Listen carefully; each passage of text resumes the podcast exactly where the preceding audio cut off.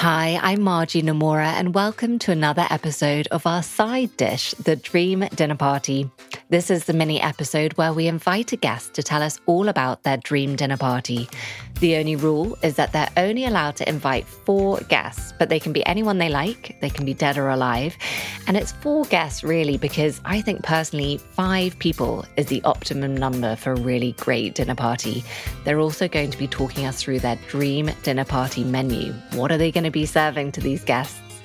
We have a returning guest you this week in the form of Julius Roberts.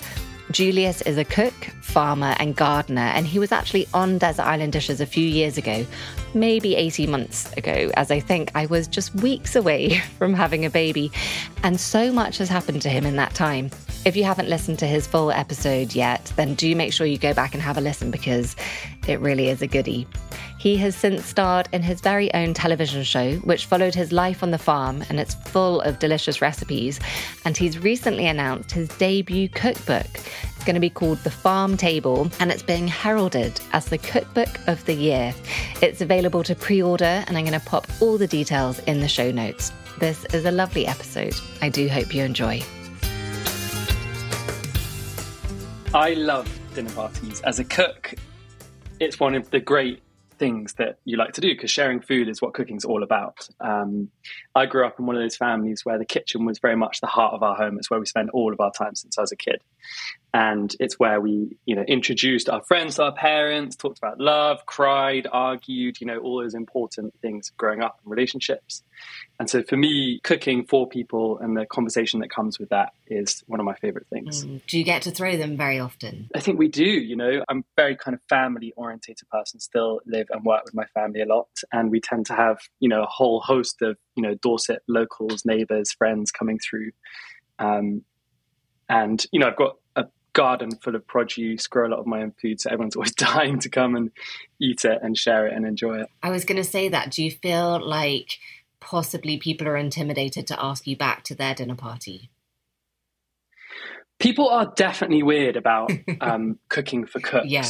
which is a mistake because cooks love food and there's nothing better than being cooked for. So I actually think they're great people to cook mm. for, and people should worry about it less. I think cooks are actually the least judgmental, and they're just actually very happy to not be cooking, and it's just a treat. or washing up. Yeah. yes, yes. so, Julius, welcome to your dream dinner party. Please, can we start by talking about your guest list? Who are you going to invite mm. to the dream dinner party? So I, it, I, it definitely took me some time to work this out. I, I kind of thought about heroes epic people from history that I would have obviously never got to meet, like Genghis Khan or something like that. But actually, what I've gone for is more people that will mix really well mm. together. And for me, I've kind of chosen people who have similar interests to just create a great vibe around the table and have some fascinating stories. So I've gone for David Attenborough, obviously living legend, nature lover, has done some extraordinary traveling. I bet you he has got one million stories and is also just like my granny, you know, like a lovely old person yeah. who's so sweet and charming. then I've gone for Stanley Tucci.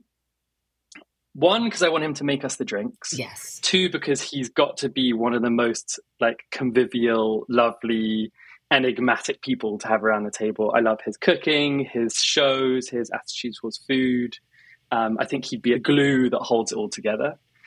Um, I've gone for Rachel Roddy, yes. who is another amazing cook. Uh, she lives in Italy, which I've always wanted to do. That's always been a bit of a dream of mine. Um, but I particularly love the way she writes and thinks about food. I think the way she's able to kind of talk about it and you know her prosy kind of cookbooks. I literally have on my bedside table and read them at night. Um, and then lastly, I've gone for Irvin Yalom, who is this American uh, existential psychiatrist, which sounds a bit like Whiffy Woffy, but he is the most extraordinary writer who writes about his um, therapy and philosophy in such an incredible way. You know, it's quite a dense subject, but the way he writes about it, it's like stories. He's got these amazing books kind of detailing his most fascinating cases. He takes someone like Nietzsche, who I couldn't even bear to think of reading, and will use the story of Nietzsche as a kind of metaphor to describe his philosophy and break it down for someone who wouldn't have a clue where they were going. And I think he, you know he's just got a mind like a hammer. Be fascinating to sit next to and kind of pick you apart and talk about the mind and the world. Oh my goodness, what a mix of people! I completely agree with you about um, David Attenborough is like the nation's grandpa, and he seems like such a nice man. But imagine if he wasn't, and he was really grumpy in real life. I can't believe that. He's so kind of polite and sweet. Yeah, um, he, David would never. And I'd love to ask him. You know, you, you always get the sort of quite uh, well behaved front. Obviously, we've seen a David, but I bet he's got some amazing stories where things went wrong. That's what I'd be picking. Yeah, I bet he's got a really wicked sense of humor as well. yeah. So, in terms of the seating plan, who do you think you're going to sit next to? there's only a few of us, so I think it would be one of those tables where we're kind of just all opposites, and you know, I quite want it just to be a very free flowing you know no one's like stuck with that person on their left. It's just you're all talking to the middle and anyone can you know, i can imagine it being a bit of a riot. I think this this dinner party really does need to happen. It sounds so good. It's possible. Everyone's well exactly. You've chosen very well. Yeah. Um so rachel yeah. she lives in rome. Is she coming over to mm. yours for the dinner party or where are you going to host? Yeah i'm definitely hosting at home. Let's say it's this time of year. You'd be mad to not eat outside. I'd quite like to we're, we're just before about to cut hay on the farm, so all the meadows are you know up to your waist, thick with flowers, butterflies, bees. I'd quite like to lay a table out in one of the fields, you know, have a little barbecue going on the side, um, maybe the sheep and my goats around, and just eat outside under the stars, kind of vibe. Oh, that sounds amazing. yeah. When it comes to planning a dinner party, are you very organized? Will you start thinking about the menu weeks in advance, or do you kind of go with the flow and see how you're feeling nearer to the time? I'm pretty go with the flow. I'd be using, you know, homegrown stuff um, ideally. So it's just what was looking good in the garden that day. But I'm definitely someone who is quite messy and quite a chaotic cook. So I would be quite organized on the day, I think, just to make it go smoothly. Okay. What, just so that you can do a bit of tidying up before they get yeah, I just have those that kind of dishes where one could be going as the starters ready, you know, just have it all timed quite nicely. So I'm not, you know, making chaos and flames in the kitchen at the same yeah, time. You don't want to be stressing before Stanley Tucci arrives. no. no, exactly, exactly. so, for a dinner party in general, what time do you tend to ask people for, and what time does that actually mean you want them to arrive? Because those two things can be quite different. Yeah, I mean, I'm quite loose on that kind of thing. I'm I'm the guy who's always late. Are you? Sure. Yeah, I'm always chaos when I try to leave the house. Yeah, because I've got you know I've got goats, I've got dogs, I've got chickens. You know the amount of times I've been jumping in the car and the dogs escaped, or a fox is chasing the chickens, or my billy goat's got in with the girls. You know that is me. So that's um, the old. Uh, the, everyone can turn up when they that's like. That's the old um, the dog ate my homework excuse, Julius. Yeah, you know, my car broke down on the way to the wedding, this, that, the other. I'm that guy, but okay, it usually is true. so, but when it comes to cooking, you'll be on you'll be on time. I reckon the main is always a bit late. You know, you get into the flow of the drinks and you've had the starters, and then you sort of forget to have put that in. I reckon the main will be late, but everything else will be fine. Pudding's already made. Okay, perfect. Um, Did you yeah. say what time you wanted people to arrive? no, uh, I think you know. Let's say like six thirty-seven, because I want to enjoy the fact that it's still light. You know, that's what's so lovely about our English summer. Start outside, kind of sun setting, golden hour. Watch it set. Night comes. Oh, Dream. So nice. Okay, so once everyone's arrived, what are you going to serve them in terms of drinks? So I'm putting Stanley to work straight away. He's obviously the king of the Negroni. I actually am not a huge fan of Negroni, so I'd ask for a margarita, and I just kind of let everyone have their favorite drink made by the man himself. Yeah, why not? And to go with his amazing cocktails, um, are you going to do a canapé? Like, how does the evening start? Yeah, definitely. I always do um, pissaladière, mm. which is this caramelized, you, you cook down onions for about 15, 20 minutes until they're really lovely and melting brown. Spread that over puff, puff pastry and you do a crisscross of salted anchovies on top and put black olives in the middle and bake it. And it's this kind of salty, sweet, crispy, unctuous mouthful that always goes down a storm. And it's so easy to make. So good. I feel like you don't come across that that often. We used to make it in the restaurant I worked in, but I feel like more people should know about it. That's the thing. I put it in my book because it's the easiest thing ever. Always impresses mm. everyone. And the worst cook can make it perfectly you know we should all be making it yeah. all the time. It's so that's good. That's the ideal dish, isn't it? Something that's it is the worst cook could make, and it would be perfect. all you have to do is cook some onions. Yeah. You can't mess that no. um, okay, well, that sounds brilliant. So, everyone's settled in, it's time to sit down at the table. What are you serving as a starter? Mm. So, starter, um, we're right in the beginning of tomato season. I've got jaw dropping tomatoes coming out of the polytunnel that are just like they blow your mind. Um, so I'm doing pan con tomate. Couldn't be easier. Just grate the tomatoes onto some lovely crispy toast, rubbed with garlic. But on top, grilling some sardines on the fire, and you have a bit of salsa verde, and it's just mm. unreal. You've got kind of smoky, fishy, easy mouthfuls. Oh, it's so good. Really cold glass of white wine you know, heaven. Oh, that sounds amazing. Okay, and then moving on to the main course, what are they going to have for a main course, even if it is slightly delayed? Yeah, so main is already in the oven. We're relaxing. Um, I'm doing slow roast pork shoulder, but instead of going for like crispy skin, which is what people always aim for with pork, I'm going for like wet and braised pork shoulder. So you've got wine in there, stock, onions, fennel, lemon, bay, all these lovely things and you get this more like jellyish pork shoulder that is so juicy and just you finish it with some lemon some capers and you have this kind of amazing gravy thin slices of shoulder that are just melting heaven. Um, roast new potatoes with garlic rosemary couldn't be easier to do from the garden. And then swiss chard which has become my new favorite vegetable that i think everyone's sleeping on. Um, you just boil the stalks for a few minutes you want them to still stay crunchy, and you've got this kind of irony, unbelievable crunch, just olive oil and lemon. I've fallen in love with them. I could eat a whole bowl just for lunch of Swiss chard still. That sounds incredible. Yeah. Is everyone still drinking very chilled wine at this point?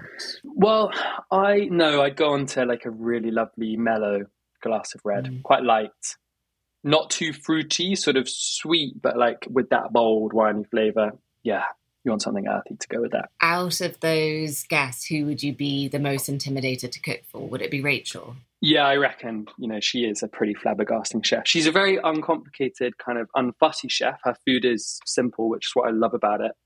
But um, I definitely want to impress her yeah. for sure. Do you ever have that moment where you've made something and you're all sitting down, but you have to taste it before they've tasted it. So you just have a really quick bite just to check, and then you know that it's okay. Do you ever do that? Yeah, definitely. I mean, my worst thing is when you know people have this plate put down in front of them and they just ignore it and carry on chatting. You've got to eat it hot. Get in there straight away. So yeah, I'm I'm straight in just to like you want to encourage everyone else to start eating straight away as well. Yeah, that's true. That's a good point. But you know, I've been tasting it and cooking it for hours, so I'm uh, you know I've done my work. Okay, well, how are we going to follow this? What What are you going to serve for pudding? So for pudding, I kind of envision like it's got a bit cold now. We've been sitting, you know, the fire's been like flickering away, the stars are out. Um, everyone's getting a little bit, um, you know, in the mood. Let's say vivacious, and we come back inside, like into the like farm. Um, we're on the like sofa, sitting around the fire. Some people are kind of leaning against the sofa, and we have the pudding in there and I've gone for tiramisu. For me, it's just my it's my favorite pudding ever. It's so easy to make. You can have it done the day before. It's a pick me up. You've got the coffee, you've got the brandy, um, and I just love it. It always goes down a treat. I reckon Stanley knows how to make a good tiramisu as well. I, I think he probably does. Yeah, but I, I think it's one of my best dishes. Oh, do you too, think? So I'd, I'd I'd have faith. Do you have a secret? I mean, it is simple, but do you have everyone has a slight variation in how they do it? I believe in. I can't stand it when a tiramisu isn't wet enough. I agree that it shouldn't be kind of soupy on the plate, but I want like those biscuits to be properly soaked in coffee and booze, and like have a decent hit of booze to it too. That's my belief. Mm, sounds delicious. So everyone's inside around the fire on the sofas. They've eaten pudding. What happens next at your dream dinner party? So afterwards, um, when we were young, Christmas at my granny's, we used to play this these two games. One is the cereal box game, you know, where you have to bend over and pick it up off the floor without using your hands at all, and you have to get lower and lower and lower. You keep tearing off a bit of the box. Like imagine David Attenborough and Stanley Tucci playing the cereal. Oh my god, game. it has to happen. So that that kind of gets everyone in the mood. The jokes are happening. What about Irvin? Isn't flowing. Irvin in his nineties? Irvin is, yeah, he definitely is. But I think he'd be. I can imagine him sort of being a bit wise in the corner and like giggling away. But then the second game, which is the more fruity one, we called it the potato game. Um, and you you basically get a baking potato.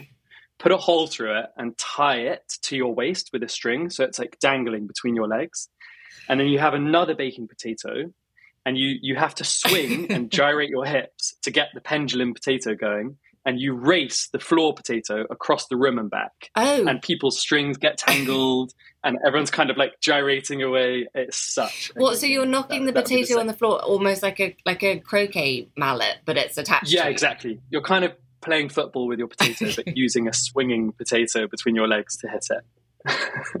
and it's so funny. Honestly, like my childhood was my granny drunk at Christmas swinging her potato um, against my grandfather. And, you know, your strings get tangled, people are tripping over. You know, your potato goes under the sofa and you can't get it out. It's classic. Julius, I'm just thinking, like, this could be a great TV show. You invite famous guests on, and they all have to compete against each other Play with the the potato potato, game. game. Yeah, who wouldn't want to watch that? It would be great. Yeah, exactly. Uh, let's trademark that before this episode goes out, just in case anyone else thinks that's a really good idea. Yeah, stamp it. At your dream dinner party, what's the ideal way that the party ends? Are you an early bird? Do you get to a point where you would just quite like everyone to go home, or is it carrying on into the small hours? I think like midnight's always a good cutoff, isn't it? You've kind of hit the hit the clock. You've gone for it. Everyone's had a great time, but you're not going to be regretting it the next day. Mm, Yeah. You know, just wants to gently kind of calm down. We sit back on the sofas after the game, last few final chats, and then you know someone's got to go. David's obviously staying upstairs because we're going to walk around the farm in the morning. Yes. Oh my God, David's having a Yeah. sleepover. Yeah, definitely. Love it. Irvin maybe too because we have some little breakfast therapy session. Um, I mean, everyone's welcome, but I, I've definitely got to walk the farm with David. And I think I know the answer to this, but are you the type of person that has to get everything tidied the night before? Or are you very much a put it off till tomorrow kind of person? No way, Jose. Yeah, yeah. I'm I'm like messy kitchen, plates to the ceiling, deal with it in the morning or or even the next afternoon. Okay. yeah. Yeah. Morning might be optimistic. The dogs can lick the plates. That's that's as good as we're getting. um, and of all of those people, who do you think you'd be most likely to stay in touch with in real life? well, I mean, hopefully all of them, Yeah. frankly. You know, I love them all. I mean, obviously, it'd be epic to be friends with Stanley Tucci, but but he's very busy. Yeah. Maybe maybe like secretly Irvin for just some gentle wisdom and therapy over the years. Yeah. Yeah, I can see that. You could have therapy via Zoom. Yeah, exactly. I mean, if if no one's read his books, I've got to say they are extraordinary. I can recommend them. Yeah, I have to say I haven't come across him before, but I'm definitely going to check him out after what you said. And it's prose, you know, it's stories. It, it's so readable. I've read a lot of them twice just because they're damn good reads. And he's done kind of dramatic novels as well, using therapy as the subject, but you know, totally fictional and hysterical Mm. about you know therapist-patient relationships and all that goes on in that world. I mean, it's the same as when you have a friend who's had therapy. Like, you can learn so much from their learnings. Like, you don't actually have to Exactly. directly have therapy yourself. Yeah, it sounds really good. Thanks, Julia. Pleasure. Thank you so much. I uh, it's been a nice dinner party to dream about. Thank you so much for letting us hear your dream dinner party. Absolute pleasure. So there we have it. Julius's dream dinner party is over. The food has been eaten, the guests have gone home. I do hope you enjoyed today's episode and make sure you're subscribed to catch all future episodes of The Dream Dinner Party and Desert Island Dishes. Thank you so much for listening. Bye.